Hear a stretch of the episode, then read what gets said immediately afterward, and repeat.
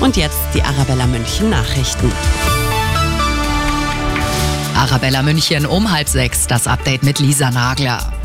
Für tausende Kinder und Eltern in Stadt und Landkreis München bleibt die Kita heute dicht. Die Gewerkschaft Verdi ruft am heutigen Internationalen Frauentag zum großen Branchenstreik auf. Auch Sozialdienste, Kliniken und andere Einrichtungen werden bestreikt.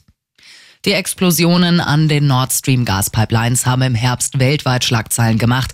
Jetzt führen Spuren offenbar in die Ukraine.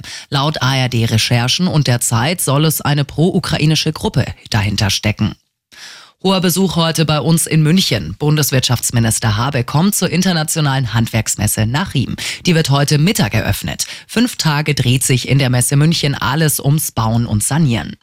Und der FC Bayern will heute ins Viertelfinale der Champions League einziehen. Ab 21 Uhr geht's daheim in der Allianz Arena gegen Paris Saint-Germain. Das Hinspiel hatten die Münchner 1 zu 0 gewonnen. Der Zone überträgt heute Abend. Nicht gereicht und damit raus aus der Champions League ist Borussia Dortmund. Trotz Sieg im Hinspiel 0 zu 2 hat der BVB gestern Abend auswärts gegen den FC Chelsea verloren. Immer gut informiert. Mehr Nachrichten für München und die Region wieder um 6. Und jetzt der zuverlässige Verkehrsservice mit dem Morgenhuber.